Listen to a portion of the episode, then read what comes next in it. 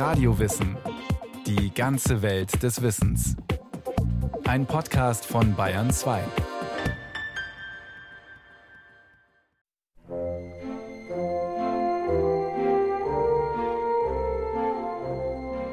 Am 9. März 1776 erscheint in London ein Buch mit dem sperrigen Titel An Inquiry into the Nature and Causes of the Wealth of Nations, zu Deutsch Der Wohlstand der Nationen. Nichts Besonderes, denkt wohl der Verleger William Strathern, denn er lässt gerade mal 500 Exemplare drucken. Der Autor, Adam Smith, bekommt ein für damalige Verhältnisse eher mageres Honorar, 300 Pfund. Wie würde William Strathern wohl reagieren, wüsste er, dass eine dieser Erstausgaben 200 Jahre später bei einer Auktion 18.500 britische Pfund erzielt hat? Dass der Autor seit dem Jahr 2007 in England die Rückseite der 20-Pfund-Note ziert. In zartem Lila ist Smith dort freundlich lächelnd im Profil abgebildet, als Begründer der modernen Ökonomie.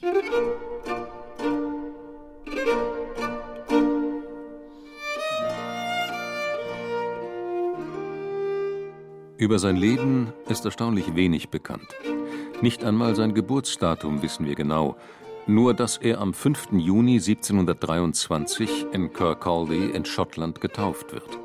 Sein Vater, ebenfalls ein Adam Smith, ist um diese Zeit bereits seit zwei Monaten tot. Der Junge wird von seiner Mutter, der Tochter eines wohlhabenden Landbesitzers, alleine großgezogen. Sein Leben lang wird sie eine seiner wichtigsten Bezugspersonen bleiben. Kirkcaldy ist in Adam Smiths Kindheit eine kleine Hafenstadt. Gerade mal 1500 Menschen leben hier unweit von Edinburgh. Mit Handel und Schifffahrt sind sie wohlhabend geworden, denn Großbritannien schickt sich an, eine der größten Handelsmächte der Erde zu werden. Smith besucht in Kirkcaldy die Schule, wechselt als 14-Jähriger an die Universität Glasgow und erhält 1740 ein Stipendium für die Universität Oxford auch damals schon eine der angesehensten Universitäten in Europa. Doch Smith ist eher kritisch. Wenn jemand sich in Oxford beim Studieren überanstrengt und seine Gesundheit gefährdet, dann ist er selbst schuld. Denn wir machen hier nichts anderes als zweimal täglich zum Gebet und zweimal wöchentlich zu Vorlesungen zu gehen. Später wird erzählt, Smith habe schon hier einen unabhängigen Geist bewiesen und, um die Langeweile zu bekämpfen, heimlich die Schriften des Philosophen David Hume gelesen. Die stehen im traditionellen Oxford auf dem Index. Ob das Gerücht stimmt, wissen wir nicht, denn über Adam Smiths Leben sind viele unbestätigte Geschichten in Umlauf. Mal betonen sie seinen genialen Geist, mal seine zerstreute Art. 1867 etwa schreibt eine seiner Bekannten, Mary Coke, in ihr Tagebuch: Gerade war Lady George Lennox bei mir und Sir Gilbert Elliot kam hinzu. Sie sprachen über Mr. Smith, den Gelehrten. Ich lobte ihn zwar nach Kräften, schränkte aber ein, dass ich noch nie einen zerstreuteren Menschen gesehen hätte als ihn. Daraufhin nannte uns Lady George ein Beispiel, über das ich sehr lachen musste. Mr. Damer sagte, sie habe ihn eines Morgens besucht, als er zu frühstücken begann. Rasch ins Gespräch vertieft, habe Mr. Smith ein Stück Butterbrot genommen, es fest zusammengeknetet, in die Teekanne gesteckt und dann das Wasser darüber gebrüht. Als er sich schließlich eingeschenkt und probiert hatte, klagte er, dies sei der schlechteste Tee, den er je getrunken habe. Erzählt wird später auch, Smith sei vor sich hin brabbelnd im Schlafrock durch Edinburgh gelaufen oder habe täglich zur Abhärtung im Meer gebadet. Nichts davon ist wirklich belegt. Sicher ist nur, nach drei Jahren Studium in Oxford kehrt Smith 1746 zurück nach Kirkcaldy. Fast acht Tage braucht der 23-Jährige für die beschwerliche Reise in den Norden. Er reist durch ein Land, in dem sich die industrielle Revolution bereits ankündigt. 13 Jahre zuvor, 1733, hat ein Mann namens John Kay das fliegende Weberschiffchen erfunden, einer der ersten von einer ganzen Reihe von Einfällen, die die Industrialisierung befördern werden. Durch bessere Hygiene und Ernährung wächst die Bevölkerung. 1720, drei Jahre bevor Smith geboren wird, leben in England rund fünf Millionen Menschen. 1750 sind es bereits sechs Millionen. 1801, ein Jahrzehnt nach Smiths Tod, werden es über neun Millionen sein. Und ihr Leben wird radikal anders aussehen als das ihrer Vorfahren. Viele dieser Entwicklungen wird Smith später in seinem Werk Wohlstand der Nationen kommentieren. Zunächst hält er sich allerdings mit Vorlesungen über Rhetorik, Geschichte, Philosophie und Jura in Edinburgh über Wasser. 1751 erhält er einen Ruf an die Universität Glasgow.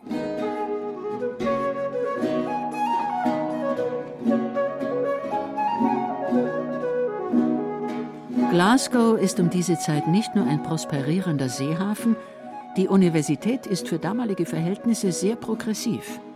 Während Oxford an alten Werten festhält, wird in Glasgow aufgeklärt gedacht. Edinburgh, wo die schottische Aufklärung ihre Wurzeln hat, ist nicht weit.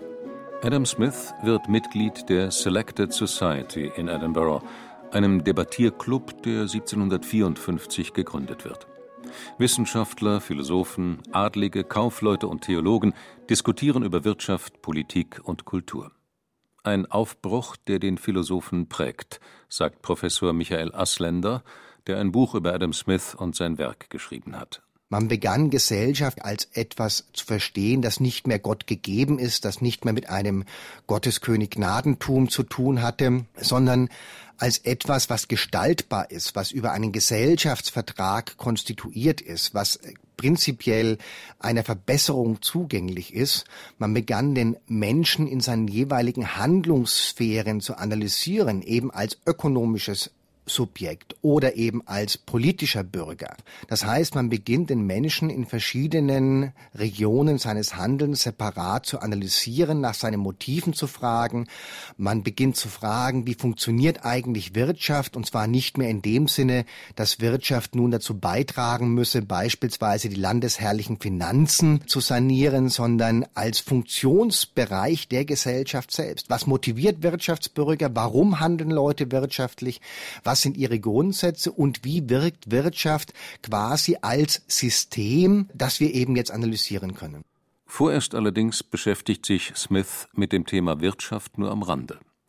1759 erscheint The Theory of Moral Sentiments, zu Deutsch Die Theorie der ethischen Gefühle. Smith geht es in diesem Buch um die Frage, warum der Mensch neben seinem gesunden Selbsterhaltungstrieb auch Nächstenliebe und Altruismus entwickelt. Mag man den Menschen für noch so egoistisch halten. Es liegen doch offenbar gewisse Prinzipien in seiner Natur, die ihn dazu bestimmen, an dem Schicksal anderer Anteil zu nehmen und die ihm selbst die Glückseligkeit dieser anderen zu Bedürfnis machen, obgleich er keinen anderen Vorteil daraus zieht, als das Vergnügen, Zeuge davon zu sein. Behutsamkeit im Umgang mit anderen, Rücksicht, das sind nicht gerade Eigenschaften, die liberale Wirtschaftstheoretiker heute mit Adam Smith verbinden, vor allem weil der Philosoph später auch dem Eigennutz eine wichtige Rolle einräumt. Doch die Theorie der ethischen Gefühle richtet sich klar gegen ein extrem individualistisches Menschenbild, wie es noch Thomas Hobbes ein gutes Jahrhundert zuvor formuliert hat. Das Werk macht Eindruck, selbst in Deutschland. Auch Immanuel Kant, nur ein Jahr jünger als Smith, liest es. Auf dem englischen Buchmarkt verkauft sich das Werk weit besser als erwartet. Der Philosoph David Hume, inzwischen eng mit Adam Smith befreundet, schreibt Ich nehme an, du hast dich schon auf das Schlimmste gefasst gemacht. Ich überbringe dir jetzt die traurige Nachricht, dass dein Buch sehr zu bedauern ist. Denn die Öffentlichkeit scheint geneigt zu sein, es außerordentlich gut aufzunehmen. Die närrischen Leute sind ganz ungeduldig, es zu lesen. Und der Mob der Literati singt bereits lauthals dein Lob. Adam Smith ist fast 40 Jahre alt, als der Erfolg seines Buches ihm ein lukratives Angebot einbringt. Er soll den 17-jährigen Henry Scott, Herzog von Buccleuch, bei dessen Kavalierstour auf den Kontinent begleiten. 300 Pfund Jahresgehalt bietet der Stiefvater des Herzogs dem Philosophen, und nach dem Ende der Reise soll Smith diese 300 Pfund weiterhin jährlich als lebenslange Leibrente erhalten ein großzügiges Angebot. 300 Pfund im Jahr, das ist mehr als Smith an der Universität verdient und mehr als das durchschnittliche Jahreseinkommen eines englischen Kaufmanns. Adam Smith greift zu und reist im Frühjahr 1764 über den Ärmelkanal nach Frankreich.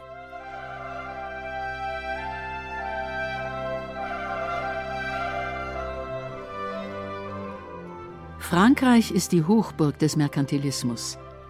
Die Wirtschaftsform ist unter Ludwig XIV. eingeführt worden und wurde zum Vorbild für absolutistische Monarchen in ganz Europa. Der Staat betreibt staatliche Manufakturen und greift stark in die Wirtschaft ein. Vor allem der Außenhandel wird durch hohe Einfuhrzölle rigoros kontrolliert. Ziel der Regierung ist, nur Rohstoffe einzuführen, denn nach Möglichkeit sollen alle Produkte im eigenen Land in den Staatsbetrieben hergestellt werden und so auch die Kassen des Monarchen füllen. Gerade deshalb ist der Merkantilismus in Frankreich nicht unumstritten.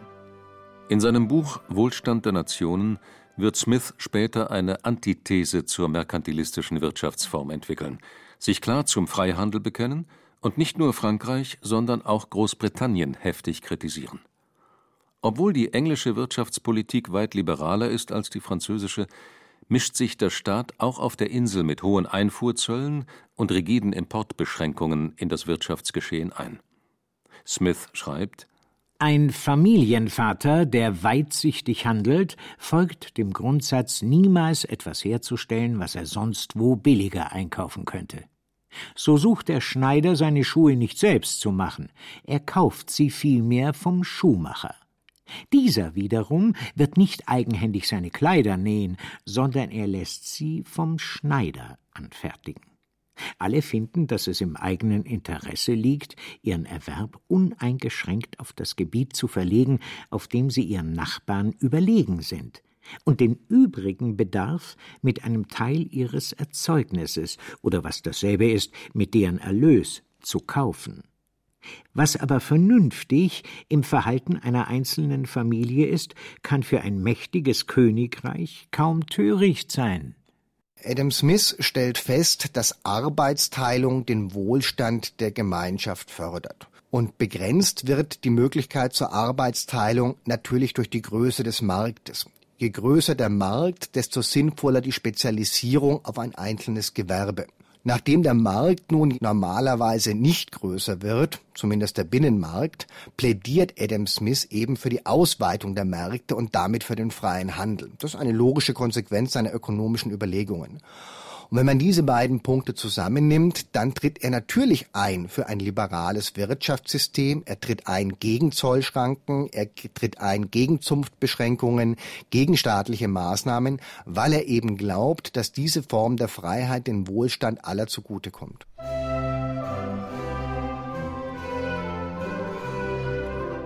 (1764) lässt sich Smith mit seinem Schützling, dem Herzog von Buccleuch, in Toulouse nieder und langweilt sich offenbar schrecklich.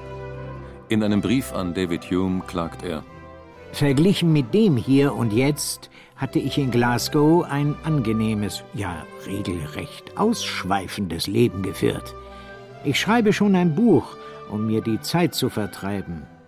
Sei versichert, dass ich so gut wie nichts zu tun habe. Zu Beginn seiner Frankreich-Reise ist er zunächst mal sehr enttäuscht, weil er sich eigentlich mehr vorgestellt hat. Er hat eine ganze Reihe von Empfehlungsschreiben dabei. Und am Anfang will die Sache nicht so recht vorwärts gehen. Aber dann hat er doch Kontakt zu allen, kann man sagen, namhaften Vertretern der französischen Philosophie und des französischen Geisteslebens seiner Zeit.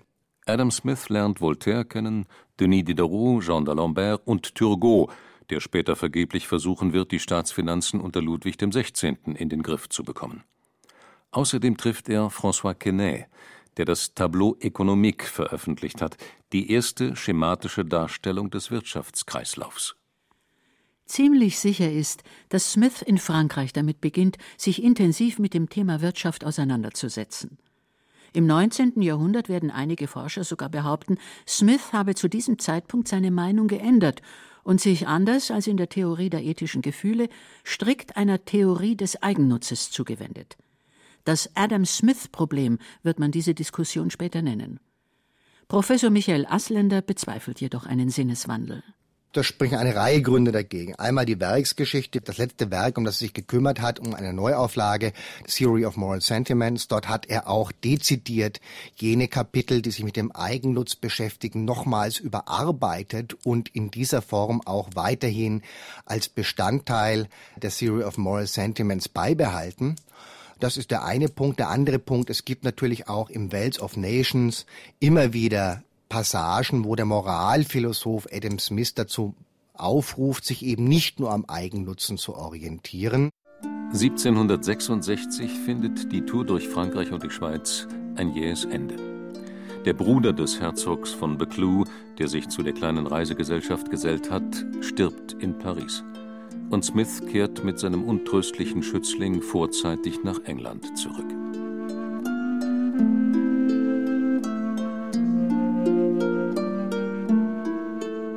In England warten 300 Pfund Leibrente jährlich auf den Philosophen. Damit kann er sich bequem nach Kirkcaldy zu seiner alternden Mutter zurückziehen. Bis zu deren Tod 1784 wird er mit ihr und einer Cousine zusammenleben. Frauen haben ansonsten, soweit wir wissen, keine große Rolle in seinem Leben gespielt. Die Tage verlaufen geruhsam.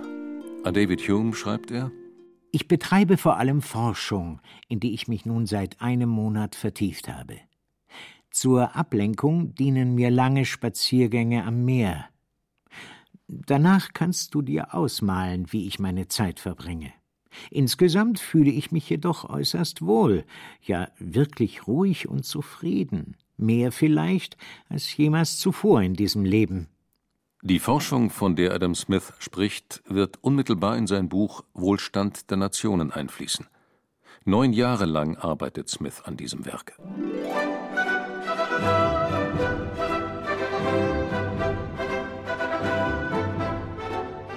Unterdessen entwickelt sich England in rasantem Tempo. Mitte des 18. Jahrhunderts beginnen Privatleute mit der Begradigung von Flüssen. Sie investieren in den Bau von Kanälen und Fernstraßen. Schon bald brauchen Kutschen von Birmingham nach London nicht mehr zwei Tage, sondern lediglich 19 Stunden. Die bessere Infrastruktur macht Kaufleuten und Händlern das Leben einfacher. 1770 gründet Richard Arkwright in Mittelengland die erste maschinell betriebene Baumwollspinnerei in Europa. In einer Werkstatt an der Universität Glasgow baut James Watt an seiner Dampfmaschine, die die Produktion von Waren revolutionieren wird. Aus Landarbeitern und Bauern werden Arbeiter. Adam Smith spickt sein Werk, das am Ende über tausend Seiten haben wird, mit vielen Beobachtungen und ungeheurem Detailwissen, sowie einigen Spitzen auf die englische Wirtschaftspolitik. Später wird er das Buch als heftige Attacke gegen das Wirtschaftssystem Großbritanniens bezeichnen. Aber Smith beschreibt auch die Arbeitsteilung, unterstellt den Menschen eine Neigung zu Tausch und Handel – entwickelt eine Markt- und Preistheorie und eine Theorie über den Wirtschaftskreislauf, aus dem am Ende, so seine Schlussfolgerung, der Wohlstand der ganzen Nation entsteht. Der Eigennutz des Einzelnen, so Adam Smith, wird am Ende allen zugutekommen. Nicht vom Wohlwollen des Metzgers, des Brauers und des Bäckers erwarten wir das, was wir zum Essen brauchen, sondern davon, dass sie ihre eigenen Interessen wahrnehmen, wir wenden uns nicht an ihre Menschen, sondern an ihre Eigenliebe. Das ist es, das Zitat, das Adam Smith bis heute zum Urvater aller Wirtschaftsliberalen gemacht hat, zum Vordenker der Anhänger der freien Marktwirtschaft. Eine unsichtbare Hand, so argumentiert er, werde am Ende schon alles zu einem harmonischen Ganzen zusammenfügen. Die unsichtbare Hand, bis heute eine der bekanntesten Metaphern in der Wirtschaftswissenschaft. Im Wohlstand der Nationen kommt sie allerdings nur ein einziges Mal vor. Und viel wichtiger, bereits Jahre vorher hat Smith diese Metapher in der Theorie der ethischen Gefühle verwendet. Da allerdings hat die unsichtbare Hand nicht viel mit Eigennutz zu tun, sondern beschreibt eher die Tatsache, dass der reiche Grundbesitzer am Ende auch für den Wohlstand seiner Arbeiter sorgt. Smith muss also vielschichtig interpretiert werden. Der Mensch für Adam Smith ist aufgespannt durch zwei, wenn Sie so wollen, Grundeigenschaften. Einmal die Grundeigenschaften, nach dem eigenen Vorteil zu streben. Das ist ein natürlicher Antrieb des Menschen, das treibt ihn zum Wirtschaften. Zum anderen wird das aber begrenzt durch seinen natürlichen Hang, so zu handeln, dass das Handeln zustimmungsfähig ist. Also von einem unparteiischen Zuschauer gebilligt werden kann. Und dabei geht er so weit zu sagen, es geht nicht nur darum, dass dieses Handeln faktisch gebilligt wird, sondern dass wir uns dieser Zustimmung der Allgemeinheit selbst auch würdig erweisen wollen. Und diese beiden Antriebe, das ist das Spannungsfeld, in dem sich menschliches Handeln für Adam Smith abspielt.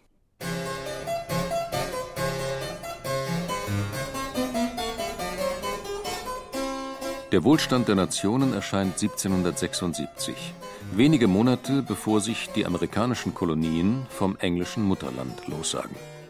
Dass Adam Smith klar mit der amerikanischen Unabhängigkeitserklärung sympathisierte, nehmen ihm englische Politiker offenbar nicht übel. Im Januar 1778 bietet ihm der englische Premierminister den Posten eines Zollrevisors in Edinburgh an.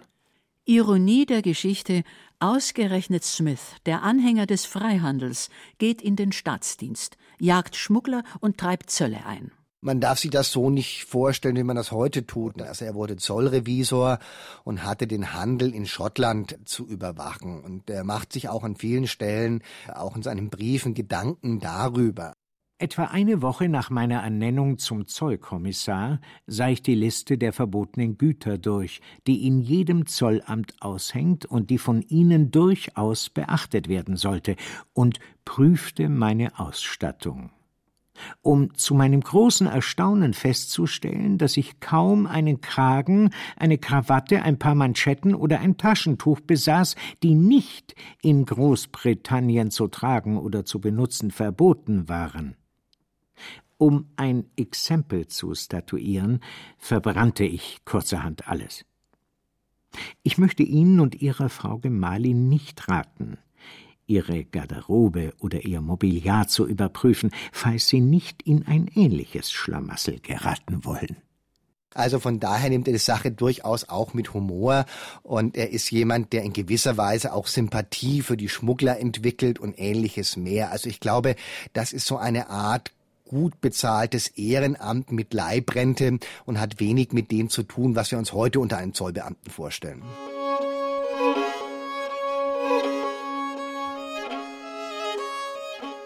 Zwölf Jahre lang bleibt Adam Smith Zollrevisor in Edinburgh. Er überarbeitet seine Theorie der ethischen Gefühle, ohne seine Aussagen über Sympathie, Mitleid und die Grenzen des Eigennutzes zu ändern. Im Jahr 1790 verschlechtert sich sein Gesundheitszustand zunehmend. Der 67-Jährige bittet seine Freunde, alle seine unvollendeten Schriften zu verbrennen. 16 Bände sollen an einem einzigen Abend in Flammen aufgegangen sein. Am 17. Juli 1790 stirbt Smith in Edinburgh. Da steckt Großbritannien mitten in der Industrialisierung. Mit 200 Fabriken im ganzen Land ist England die erste und größte Industrienation der Welt und reif für die Ideen von Adam Smith. Zwei Jahre nach seinem Tod bekennt sich William Pitt der Jüngere, der Premierminister von England, in einer Rede vor dem House of Commons ausdrücklich zu Adam Smith und seiner Idee des Freihandels. Seitdem hat Smith für Wirtschaftswissenschaftler und Politiker nie mehr an Bedeutung verloren. Sein Werk lebt weiter.